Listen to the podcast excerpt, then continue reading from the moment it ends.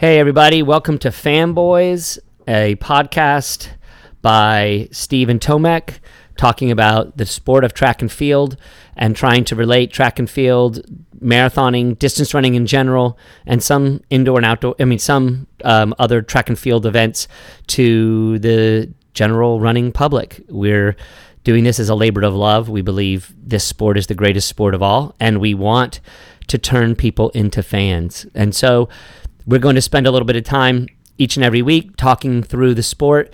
Um, sometimes we'll get really deep and down and dirty and into the minutia, and but generally what we're hoping to do is to continue to pop back out and give you a big overview and a bigger picture, and that's what we're doing this week, Tomek. We're going to do with our second episode. We're going to talk about what the hell is indoor season and what indoor track and field, and why the hell does it matter.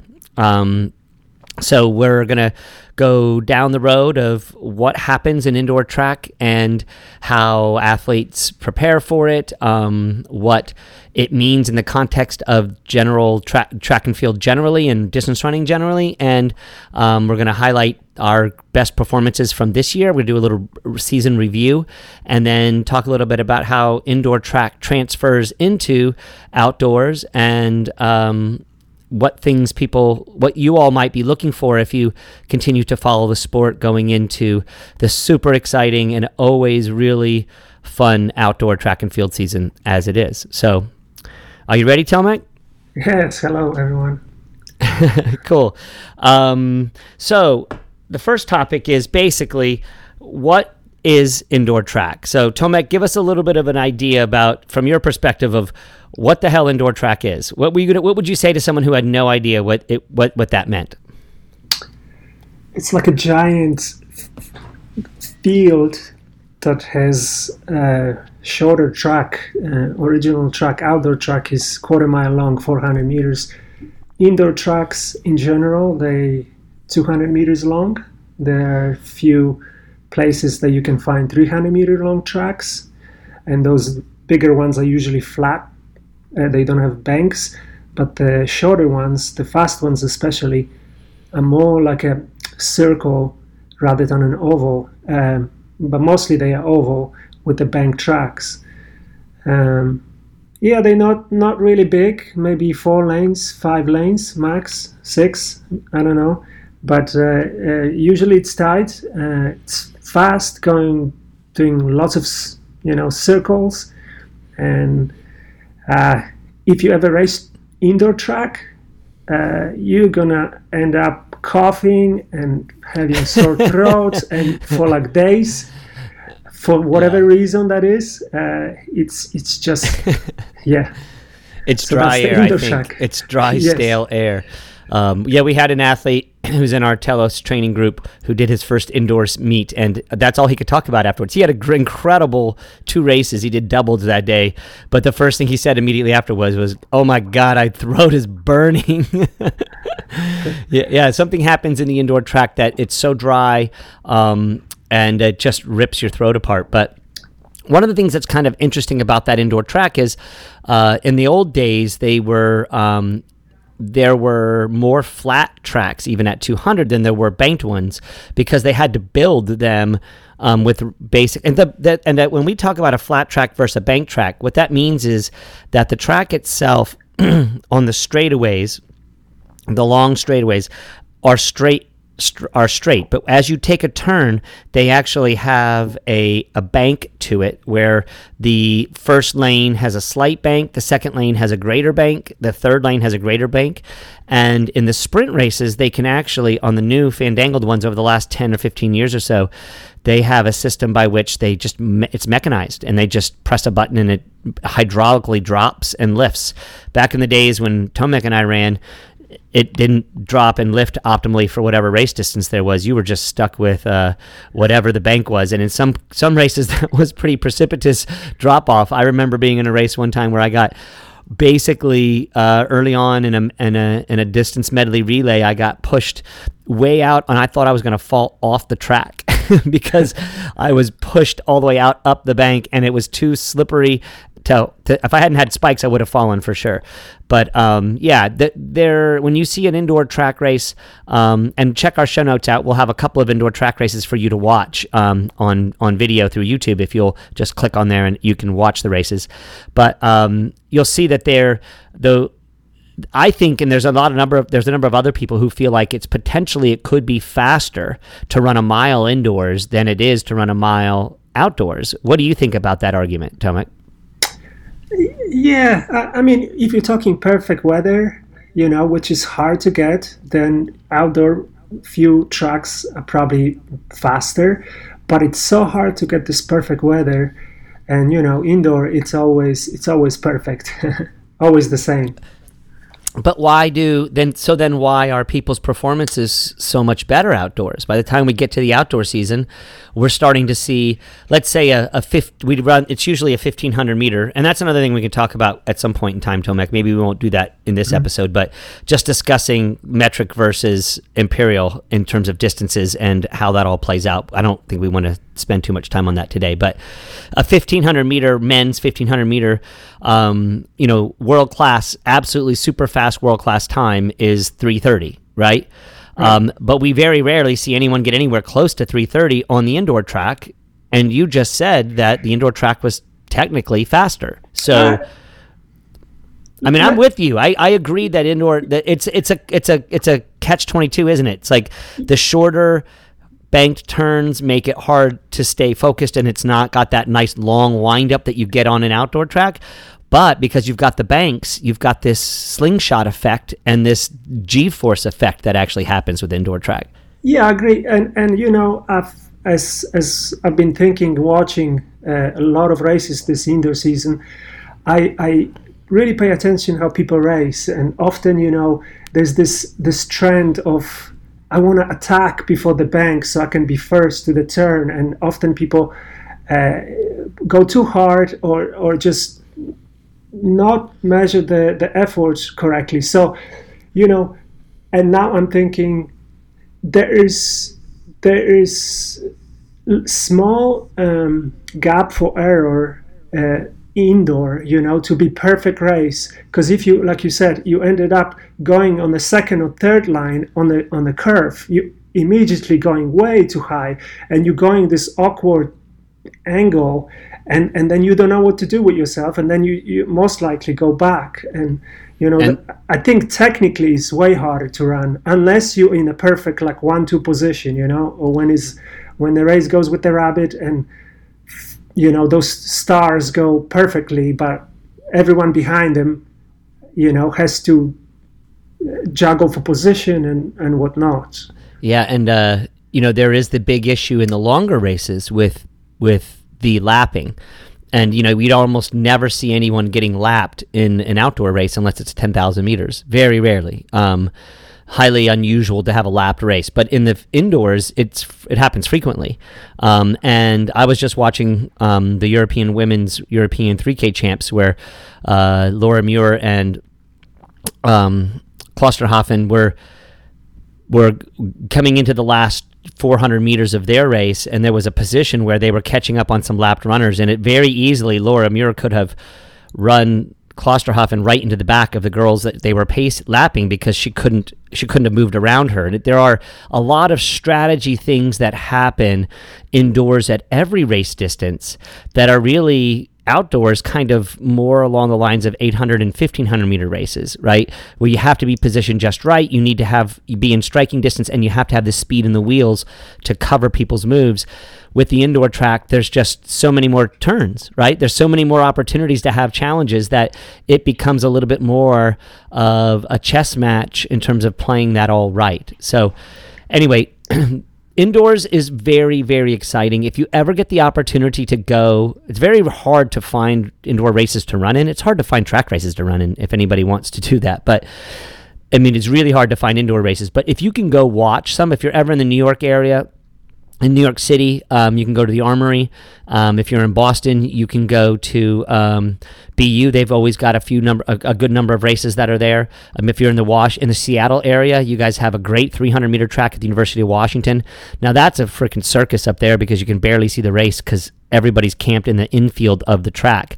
Whereas on a flat, on, on these 200 meter tracks, it's you're not allowed on the infield um, at all, and so it's uh, all everything is done in the stands, and you watch from the stands. But anyway, in we're getting far afield, but indoor track is very, very exciting, and it creates um, a really incredible environment. And the races have this just electricity. I think that kind of is missing a little bit outdoors, especially on the U.S. circuit. It seems to me indoor races racing is almost more exciting um, in the U.S. than the outdoor races are.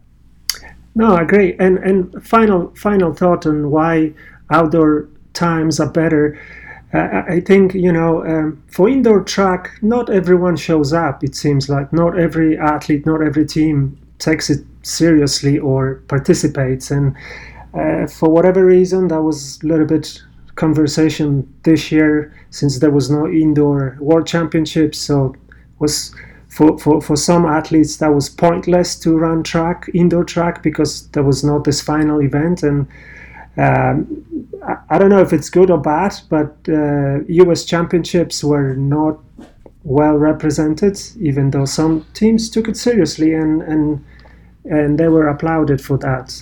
I'm talking about NOP that sent full full squad to the U.S. championships. So, um, you know, with that, maybe we can talk where the where the indoor track sits. You know, between between. Um, you know, in the dead of the winter, kind of, right? Yeah, it sits right there. I mean, it, it's basically indoor track sits, and they created indoor track because it was too cold in many, many climates in order to race outdoors. And so, um, high sc- it, and it's really big in the Northeast and the Northwest, with well, especially the Northeast with high schoolers. Um, not so much in our in the neck of the woods where we live because there are no out indoor tracks. In fact, there are only two or three significantly good quality indoor tracks in the entire state of Texas. One at University of Houston, one at Texas A&M University, and one at Texas Tech. And it's only the universities that can afford to put up and put together an indoor track. But indoor track sits in this time frame usually from the very beginning of January, and the end of the season is always right around the very beginning of March. Um, and so it's a very tiny window of about you know two month two full months. Um, there are some indoor meets that happen in December, but they're always really exhibitionary and not a big deal. Um, the European, I mean, the international indoor season starts in January, usually in mid January, and it really lasts to make what, like six weeks is about the length of it. Um, and then as soon as indoor track, and then you want to, we want to distinguish here between indoor track, the international scene, and indoor track at the collegiate scene.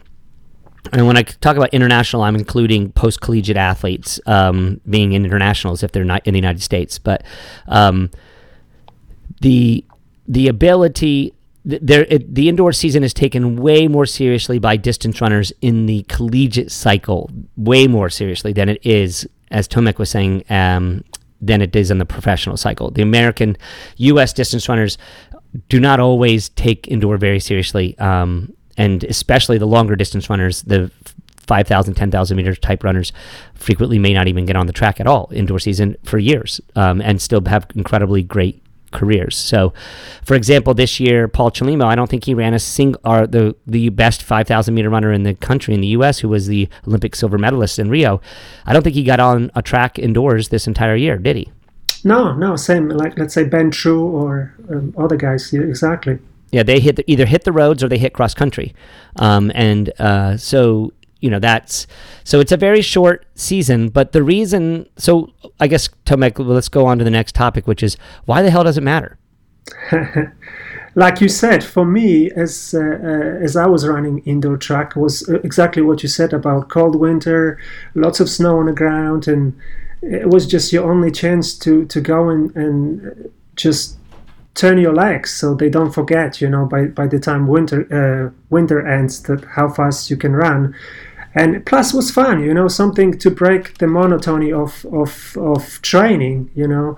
Winter is long and and if you look ahead your your major next event will be probably somewhere in June July. So why not to go and race in January or February yeah, totally. And and you know, I, I think that a lot of this also has to do with how exciting the racing can be. Um, and and some people take it really fucking seriously, you know. I mean, they as we'll talk about in just a little bit as we talk about our two um, performers slash performances of the indoor season. Um, we're talking about two huge names in the sport who are um, who are operating at the highest levels, and they put on uh, they put on shows that this this indoor season that will, in my mind, I think in both these cases could be an argument for some of the best performances of their careers. Well, for Kejelcha, for sure, and for Laura Muir, who's already had a pretty storied career. I mean, it, it's it's a great time to see early on what people have, and some people just decide to take it really, really seriously. Um, and who are those people and why? Well, in some cases, it has to do with their somatotype, the way their body's built. Laura Muir, for example, she's just an incredibly, she's really strong, t- a little shorter, very powerful, and she runs the curves like a champion. She's always been renowned for being a great indoor runner.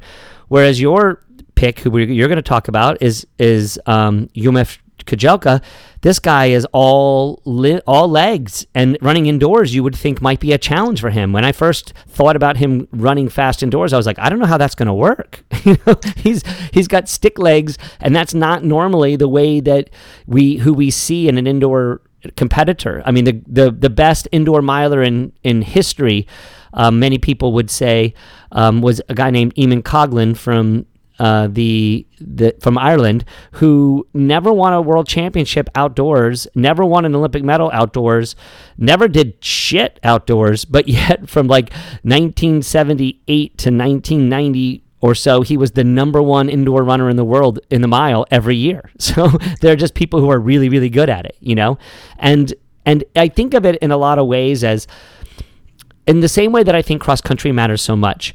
I think indoor track really deserves to be viewed as its own sport. As it, and I don't mean as separate from distance running in general or or track and field in general, but just as its own important thing because it's like cross country, it's different. And different people are going to have different performances, and it allows us another opportunity to see a different level of some of the same athletes that we see all the time, or different athletes who might not perform so well on the outdoor track um, perform really, really well. So I think it matters. I think it's something to pay attention to. I don't think it's you know, I don't think it's anything that anybody needs to go crazy about like you and I do. Um, and especially you, you were all over it this indoor season. I mean, I couldn't keep keep up.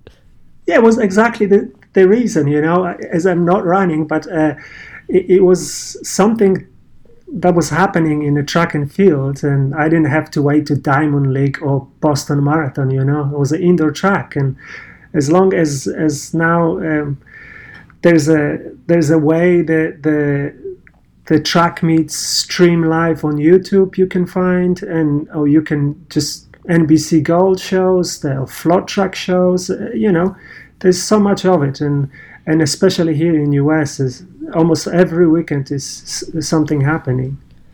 Yeah, and if you haven't watched an indoor race before, please, if you're listening to this podcast, please go to our show notes and at least click on the couple of videos that we'll have there discussing the two athletes slash performances that we're going to talk about in just now, um, because it'll give you basically an out an, an idea of what indoor track looks like, and we promise the footage and the cinematography and the way that we play these out will make it interesting and at least give you some some perspective. And if you decide that indoor is for for chumps, then that's okay. We we're all right with that. We, you know, we'll be talking about cross country next week, and we'll be talking about um, both London and Boston the week after that for marathoners. So we'll have a little bit of everything for everybody. We just wanted to give this um, a little bit of an homage to the indoor track season that has just passed. So Tomek, with that, give us your best performer performance um, or and any way that you want to talk about it. What's the the thing you want people to pay attention to that happened this indoor season?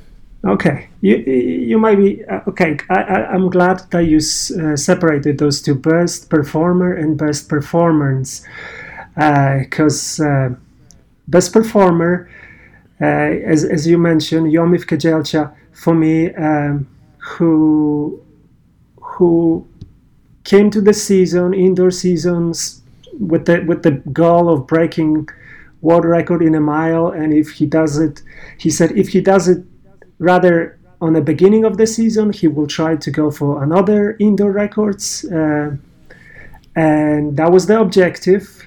Uh, he's he's a, an Ethiopian uh, runner who recently, I mean, in the last year, moved to Portland, Oregon, to be part of the Nike Oregon project, uh, training under Alberto Salazar, um, and I'm guessing the idea came from Alberto himself, who said uh, that he sees Yomif breaking those records, uh, mile records, and let's try. And I, I well, let's let's let's go back a little bit and uh, remind uh, listeners that Yomif Kejelcha is twice world champion indoor on 3,000 meters.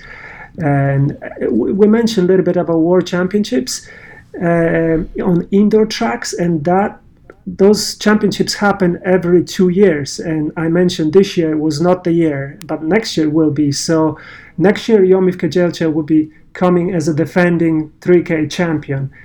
So anyway, uh, NOP, which is stands for Nike Oregon Project, uh, kind of went above and beyond themselves and, and a videographer and recorded few training sessions with Kejelcha. The the series, the video series that you can find, and we will link under show notes. It's called Chasing Legends.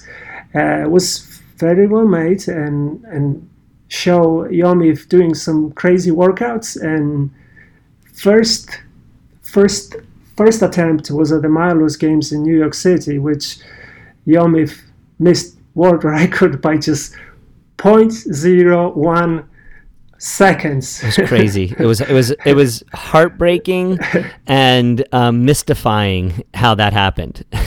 right. So after that, Yomif said, "I'm going back. I'm going back for it. I'm going actually." Try to break now 1500 meter world records, and I'm gonna go to Birmingham, England, to do it. And that race there was the perform uh, performance and event of the year for me when or race of the year when um, Yomif Kejelcha faced his uh, countryman Samuel Tefera and pretty much before the race Samuel Tefera was 335 guy indoor very again young young kid 19 19 year old or something and and he he just said i'm gonna go with Kejelcha's pace and see what happens i guess.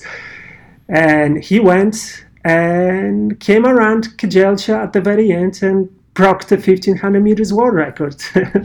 so the, yeah, he beat Kejelcha and then broke the world record. So all exactly. basically Kejelcha did was tow him, his countryman, and it, you could tell there was a little bit of um, not a lot of tightness between the two of them. They didn't seem like they were the best of friends. But uh, exactly. Uh, but he towed him to his to the world record in the 15, um, which was again mystifying and sad. But you were very excited for for Tefera, but I don't think Tefera even knew he what he did. Exactly, and that's the performance of the year because the guy show up for the pure competition and, and just wanted to beat this guy that was is more famous than him Uh, lives in the US, whatever the, the deal is, he was so serious from like the beginning till the very end. When even at the end, commentators and, and all the articles after said, like, what's wrong with this guy? He's not happy, he's not cheering.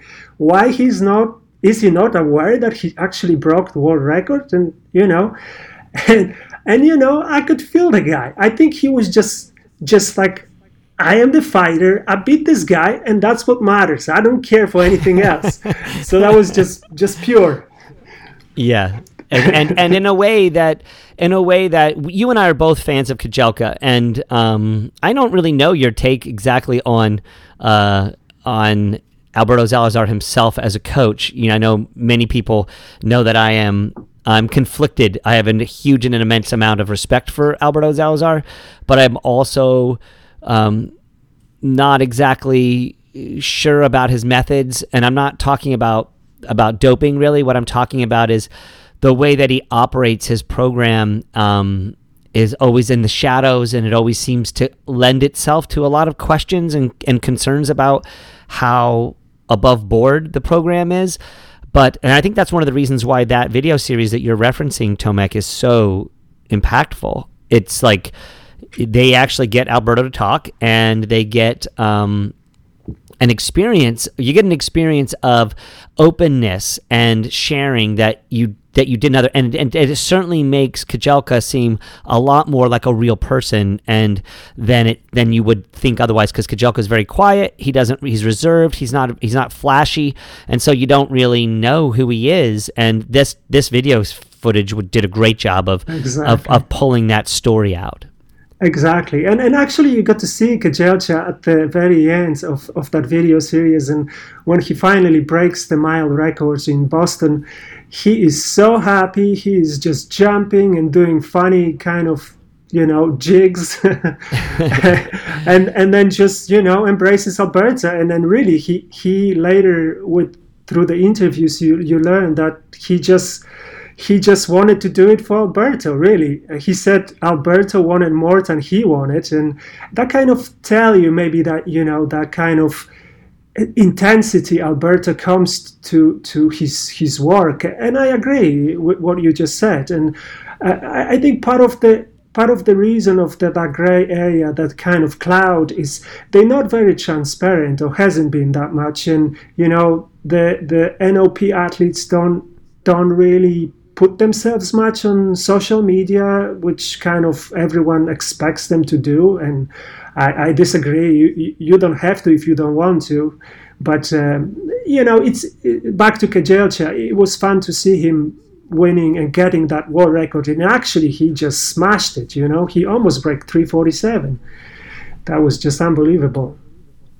Yeah, it's pretty amazing. And you know that that I do know that Kejelcha also said, and really was really interesting that he didn't give two fucking shits about the mile record, but he really wanted that 1500 record. And in that sec that third race, they actually set up a um, they set up a a, a, marker at the 1500 meters so he could get both records if they were available.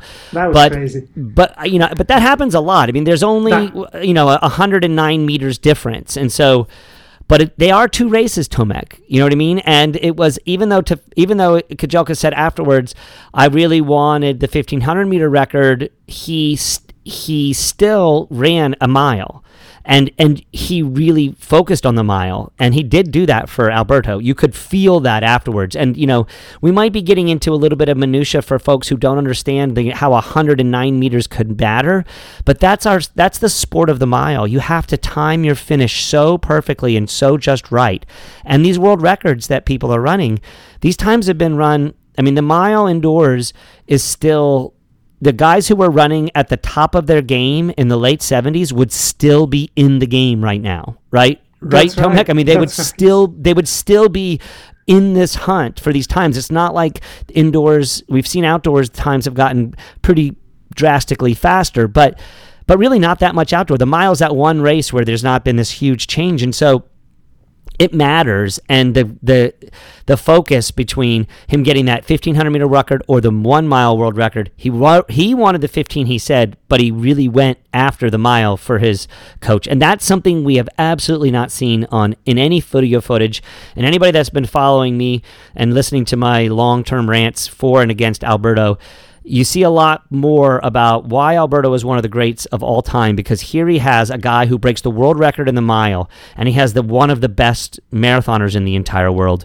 And he's been operate and and if you don't want to give him give credit to to what Galen Rupp has been done done in marathoning I understand because he hasn't run that fast yet. But he, let's just talk about what he did with Mo Farah and Galen Rupp on the outdoor seasons in the 5,000 and the 10,000 and the level of dominance that he created there with two different athletes. Um, yes, two African born athletes, but still athletes that were not at the top of their absolute top of their game prior to these performances. And so, I mean, Alberto is the man. He knows how to get it done. He knows how to peak his athletes appropriately, and he pays really close attention. And he seems like he's having fun as well. And, um, you know, he's got some absolute stars in that program right now, and you know, both in the U.S. side and in the world side. And it doesn't seem to me like like Alberto Salazar is going quietly into that good night. It seems to me like he is still adamantly excited about being a part of this about about being a coach in in at the world level. Yeah, and I like you know uh, about Alberto. I like he challenges his athletes. You know. Uh, to different distances, different efforts, diff- just kind of, it feels like uh, he expands the the limits. You know, like Kejelcha wouldn't wouldn't think he can break the mile records, but yet Kejelcha, remember six months prior to that record, ran like the crazy half marathon in 59 minutes, 59:20 or something. You know what I mean? So he's that was probably not something he was expected to do on his own. He probably would just stay 5k 3K guy. You know, no, without did. Alberto, that would not have happened. That exactly. absolutely would not. And exactly. Sifan Hassan would not have done the same thing mm-hmm. because that's how Alberto works. He is, he's he's a master. He's an absolute master, and he understands his athletes too. That's the other thing. Um, he's able to see in those athletes where their strengths are and what he needs to work to what little things he can tweak and play with. I mean, that's why these athletes come to him. I mean, they're already really, really good, but it's the Mo Farah effect, right? You can be really, really good, but not. And, and this is the argument against Kejelcha was he never got it done outdoors. He hasn't gotten it done outdoors. I mean, he's starting to, but he and, and Sifan Hassan was the same way. She wasn't getting it done outdoors, and now she is. So um, expect great things in this next year and a half, two years as we go into 2019 and 2020, because I know for sure Alberto Salazar is planning on winning gold medals. and, and, yeah, and back back to indoor track, that race um, was for me. Um, when Kejelcha brought world record, it's not. I mean, that race for the rest of the field that was behind Kejelcha, it was that's why you run indoor. And I want to talk about Johnny Gregorek, who goes and runs 349 for nearly breaks the uh, U.S. records uh, held by Bernard Lagat, and and you know if Johnny Gregorek didn't show up, didn't run indoor, he would not know that he's 349 guy but now he does. And you know what he's that gonna do to his outdoor and future career? He was just he's another level of believing and and just fitness too i believe. You know what i mean? I totally agree. I totally agree. So now we'll move on to my performer slash performance of the indoor season. Um, and mine is, as I alluded to earlier, uh, the great Laura Muir from Scotland, who represents England in internationally. Um, she was at the European Championships in track and field, which usually, um, unless you're Tomek and you're into what's going on with the Polish Polish team federation, uh, most of us don't pay that much attention.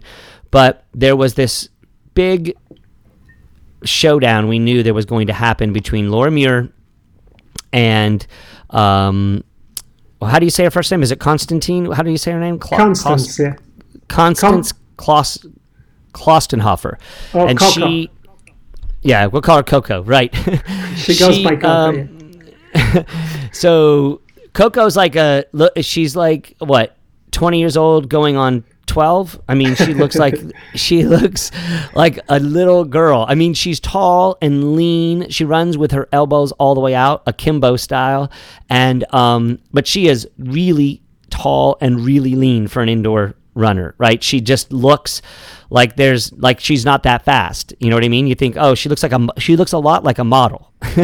Um and uh she she had just decimated and destroyed the field at the Millrose Games um, in the Wanamaker Mile, which is the biggest mile in the world um, and is always an incredibly incredible race. And she had just decimated most in a mostly American field and just destroyed them, blew them up. And so people were really curious as how this was going to play out with Laura Muir and Coco going head to head. And interestingly, um, Coco decides to just run the 3000 and not the 15. And there's a reason and and and Laura Muir decides to run both the 15 and the 3. The challenge to doing that is that she's got to run her 1500 meter heat her preliminary round in order to qualify for the 1500 she has to run that basically two and a half hours prior to her 3000 meter final it's a straight final in the 3k so before she meets up and runs against coco who is the world leader in the 15 in the mile in that that year um, at that point in time. She's got to go out and run a preliminary race where she runs 409 for the 15, which is really solid, and she runs her prelim. Two and a half hours later, they jump into the 3,000 meters, and it's it's really interesting because right off the bat, it's a pretty slow affair. Another English woman, um, uh, Eilish McCol- Eilish uh, McColgan, she slows, keeps the pace going at a pretty slow rate, and everyone's really surprised because Klosterhalfen – realized Coco is a is a run fast in the 15, but she really is a 3K 5K girl. She's more along that strength side. And that's where her pedigree is. And Laura Muir, though she's moved up and run some longer distance races recently, she is well known for being almost a pure miler. And so it was a little shocking. Everybody knew that that Laura Muir would just sit and wait and kick, and that was the expectation, at least going in. Wouldn't you agree? Yeah, exactly. That's yeah. how we looked. Yeah, and and it looked like it was going to play out, and then everybody thought, well, Coco will take the lead and she'll just try to string her out because she knows she's stronger and she'll hope she'll be stronger than Laura is. But it didn't happen that way. They actually kind of jogged around for the first um, 1,200 meters. So you know, the first. Uh, it, it, was the first six laps on the track. They're not moving incredibly slow, but they were not. It was not going after it. And um, then with 1,600 meters to go, Kloster, Coco takes the lead and just starts winding up. And I don't know how relevant you guys who know who don't who don't know your splits for races, but she was basically went 32 seconds for her next 200, 33 seconds for the next 200, 33 seconds for the next 200, 33 seconds for the next 3 200, 300, 200. She was she had pushed it and then was holding that pedal down. And you could see that a the, the, the field blew up. Um, it was pretty impressive what happened behind there and how close those other athletes stayed to this race. But it was definitely a two woman race once that once Coco took the lead and started going after it and winding it up. And she had Laura, it looked like on the ropes a couple of times where there would be a gap of, you know, two or three meters, four meters, but then it looked like maybe Laura was just concentrating. And then, of course, right coming up with one lap, with one, with 400 meters to go, which is two laps to go, um, you could just see that that Laura was chomping at the bit. She had gotten right up on her shoulder, and I'll have I'll put the video in the show notes so you guys can watch this, and I'll have some points at which you can fast forward to if you don't want to watch the whole race where the key moves are made. But when she makes her move, Tomek, it was it was a thing of beauty. It was unlike it was she was ravenous. I mean, I haven't seen an athlete with that kind of fire in the belly in a long, long time. I mean, it was just ruthlessness and Tomek when she went, she went with 400. She just kept getting faster and faster and faster. I mean, everybody thought she would take the foot off the gas pedal, but no, she accelerated even coming off that final turn when it was obvious that Coco was destroyed and was off the back. I mean, she ran 28 seconds for her last 200, and I thought she could have run another, she could run faster than that even. She was just it was unbelievable. And on her face was just this look of sheer primal anger. I, I have not seen anything like it in a long time. And you could just, I, at that point, I was like, holy fuck, Laura Muir's for sh- for real. Like she is, like I don't know how, who is going to be able to, with the now the strength and the speed that she has going into this World Championships, it prevent it's going to be an incredibly interesting to see what happens with Hassan with Laura Muir, what with um, what's her name from uh, the the Bowerman Babes, um, Shelby uh, Shelby Houlihan. I mean, I don't know. It was really impressive, and this is one other reason why indoors matters so much is because you we see now the work that Laura Muir has done, and she had an incredible season last year, right? Outdoors, she had an incredible season outdoors. She's not, and you wonder, oh, is she not hungry anymore? No, she is hungry. Well, she comes I mean, back. Yeah. Uh, her final, oh, just for reference, her final 1500 in that race was a 405. 405 at the back end. What, what's and that for is, the mile? That's like sub 425, right?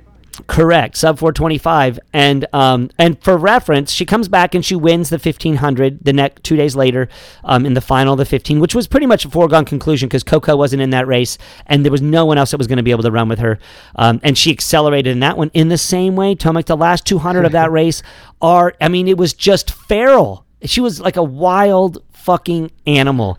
And it, I haven't seen anything like it in a long, long time. And it, it just made the hair on the back of my neck stand up. And I'm like, that's my performance. That's my performance performer of the indoor season. I mean, I will give it to Kejelcha mostly because a world record's a world record, but just to give a little more perspective and to give people more of a view on the sport, it, go and watch these videos and see how Laura does this and, and see if you don't get excited about what our sport can be and how exciting our sport is. And, and yeah, and, and, adding to Laura, you never see her taking victory lap right after because she's dead laying on the ground for like 15 minutes. and she's it, always that way. Yep. Always, always can push her to like the limits, and it's it's it doesn't matter if she's winning or chasing to win. She's just she's a fighter. I like. I can't wait. I, am I'm, I'm guessing her goal is to run 350 for 1500, you know, or maybe break 350 because that's what the world record is. So we'll see. Yeah, you. That's what it feels like, Tomek. It feels like that performance was um, a signal to the world of what she's capable of. Um, but maybe even more importantly, a, sig- a, a, a, a signal to herself of what she's capable of because that's tough. She went 1500 prelim, 3000 final. So she basically ran 409, 405, 409 in 3 days. Right. You know, and 830 was her was her final time for her. So it's basically two 415s, but she didn't run it that way. So she ran 405, so she ran um you know, I can't do the math. Fuck, my brain is not doing that. But anyway, she ran a lot faster that second half, and they they made it easier on her. Coco could have maybe strung her out, but it, there was no way that Laura was going to get beat that day. I mean, Coco I think, nearly ran a personal best too in the 3K. Yeah, you know what I mean? It's I know. Not like yep. that was slow. Yeah. Yeah, it was. It's pretty impressive. So Anyway, those are our performances of the year for indoors and our argument for why we think you should watch indoors. And let's talk a little bit, Tomek, about we've talked just a little bit about how we think that this indoor season is going to play out um, for some exciting things outdoors. Are there any other things that we talked about um, that we haven't talked about that you're excited about for indoors in terms oh, of um, performances on the, the men's mile and seeing you know Johnny Gregorek get the get get under 350 for the mile was pretty huge, and to wonder how that will play out, given that he was mostly focused on, as he said in his own words, on on a on having a much better. He's in strength phase and he's looking at a better outdoor season. Um, what other things did you see that were that that are exciting to you? Well, you know, whole indoor season ended with with NCAAs, which is like the freshest on my mind, and that was just. I didn't watch the live broadcast, but I was able to watch distance uh, some, you know, highlights of the races, and I was just you know amazing. Another amazing meet. Not talking about sprinters, which was amazing, but you know Morgan McDonald, three five k champ. You know he said he did just one practice on the indoor. He's just show up here in Austin over Christmas break, run around town like some tempo runs, you know, and, and show up and run crazy fast, uh, being double national champion. And but the highlight was for me the the NAU Northern Arizona University miler winner, uh, Geordie Beamish, who just show up to the meet with 406 PR was just recovering from stress fracture, never been to the final before in NCAAs, and there he was, just slower race, kicked at the end, and wins the indoor nationals. That's just amazing. I, I love it. Yeah, and and that was an incredible meet, the entire NCAA indoor meet, and it, it's really interesting. Indoors is from the NCAA perspective. Um, in the future, it's a great meet to watch because things matter in the way that they don't outdoors. In outdoors, there's so many events, and these performances are so diffuse that you can get a couple throwers and then maybe some sprinters and a couple distance runners, and you can win the whole meet because a couple of 10 point swings, everybody's points are so much lower. But when you win an indoor title, it's everything's tighter, and so there are less scoring opportunities, and each scoring opportunity matters so much, and teams really get the top three or four teams really get into a tight battle, and it can sometimes come down to that last 400 meet that four by 400 meter race, which is always so exciting. Um, you know, the Arkansas women won on the women's side, and they did so with some really big points in the mile and the 3K, and um, you know the DMR, and they uh, obviously they always have pole vaulters who do a really really good job. They're, they're, probably the best pole vaulting school in the country in terms of indoor seasons on the women's side. Um, and then the men's was an exciting performance by one single sprinter who scored an ungodly number of points. um, in Holloway, who runs for uh, Florida, whose father is the coach of the entire program, which is a really cool, interesting story to go ah, with that. that's the father. I, I, thought that was just yeah. a different Holloway. Yeah. So anyway, it's like really interesting how that all plays out and all these um, these these subtext and how the, all the things go. And, and you know, we just wanted here we're at 45 minutes for this second episode.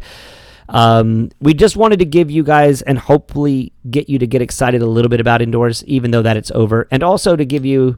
There was just no way since we didn't start this podcast until after indoors went on that we weren't we weren't going to be able to give full credence to all the events that happened. We would have loved to have gone specific on in the NCAA meet, um, but this is going to be an ongoing weekly podcast. We're going to be talking track fan shit. We're going to be geeking out about the men's and women's track and field, about marathoning. Next week, our entire episode will be in preview of the World Cross Country Championships.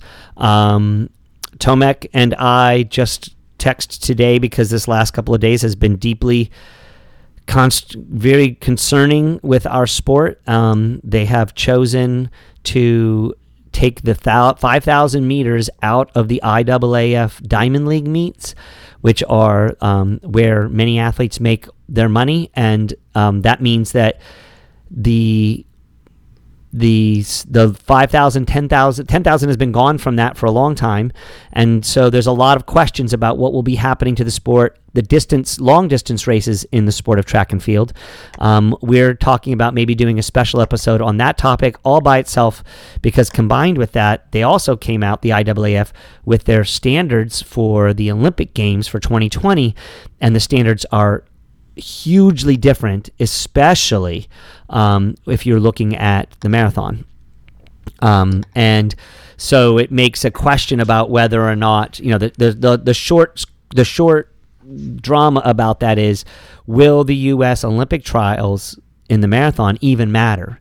Um, and we'll go into that's the that's the cliffhanger, right? Like it's exactly. possible that that race is just doesn't need to be run, um, or only needs to be run by four people. And so, which completely defies the reasoning and the purpose behind what we do in the United States with our Olympic trials. Not that we're the most important country in the world, but it will it plays. There's a lot of different things that will happen with the, these two changes of losing the 5,000 and with the um, changes in what's going on with the qualifying standards for the Olympic Games. And um, I think Tomek and I are probably going to have to record a special episode just about that because it'll probably be about 30 minutes of ram of, of mostly me throwing f bombs all over everywhere. And I don't know, probably you too, Tomek, because it and especially the 5,000 changing could be it could kill. It, it, it could kill our sport. And frankly, honestly, it's fucking racist too, to boot. So there's a lot of shit there to unpack that's probably not politically correct, but we're, we'll get into it, right?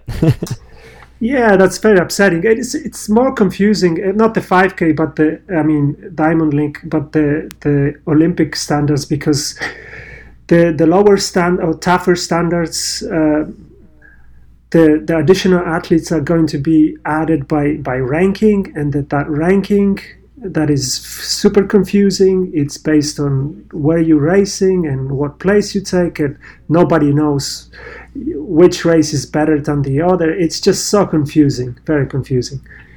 So. Yeah. So, and and I think that it's important enough, and it and it could be important enough to warrant a special episode. Um, and it, it could be something. And the reason for that is because it's something that may actually play out next year, even more importantly than this year. And so Um, and we'll break that all down to you. And we also want to talk about the whole the whole issue of what what what makes an athlete a male or a female and what that means for performance and the Caster Semenya ongoing drama of that and what kind of decisions could be made about that which will also be hugely impactful for our sport when we talk about this for the next 20 years. Um, big big changes and big big things happening in the sport of track and field that I think will be very interesting to our listeners who, if we can tell the stories right, you know. So we'll we'll That's be right. unpacking those stories over time. The the Caster Semenya tale doesn't need to be addressed right away, but I do feel some kind of compelling need to talk about the 5,000 and the adjusted Olympic standards. But Tomek and I will talk about that later and decide what to yeah. do. And if you guys have some particular thoughts on it, let us know. Email me. Let me know what you think about these. Um, the things we're talking about. And if you think we're crazy, you think we're doing awesome, either way, let us know. What yeah, were you exactly. going to say, Tom? I, I, I jumped in on there. Where, where tell people where they can email you?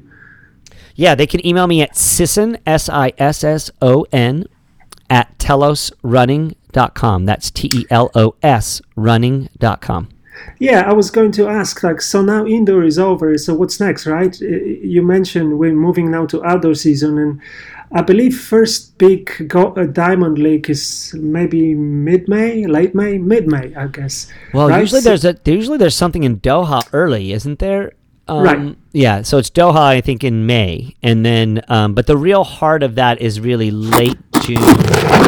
Right. Whoa, whoa! What just happened? we just heard. Right. You okay? Yeah, yeah. Okay. So I don't know. Something happened to your your um anyway, it went. I'll see if I can fix that. But anyway, um, yeah. So the real heart of that is in the summer.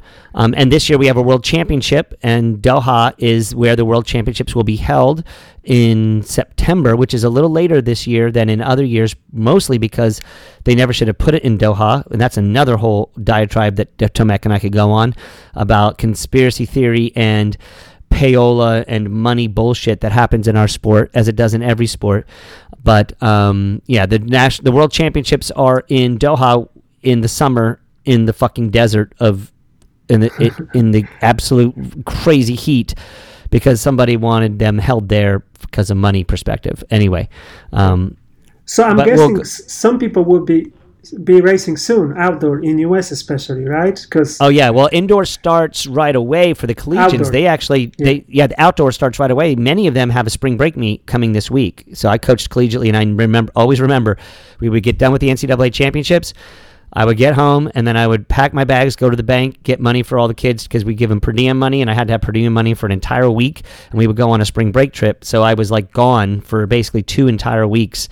Um, indoor season. So I know that you'll be seeing race results come out of the indoor season. And there's a big meet that happens at the very beginning of April that really kind of cements who makes it to the NCAA championships in the longer races distances, especially in the 10,000, because there's very few opportunities to run the 10K and get the times that you need to to run them, and they all happen in one place. So That's we right. can break all that we can break all that stuff down for you too.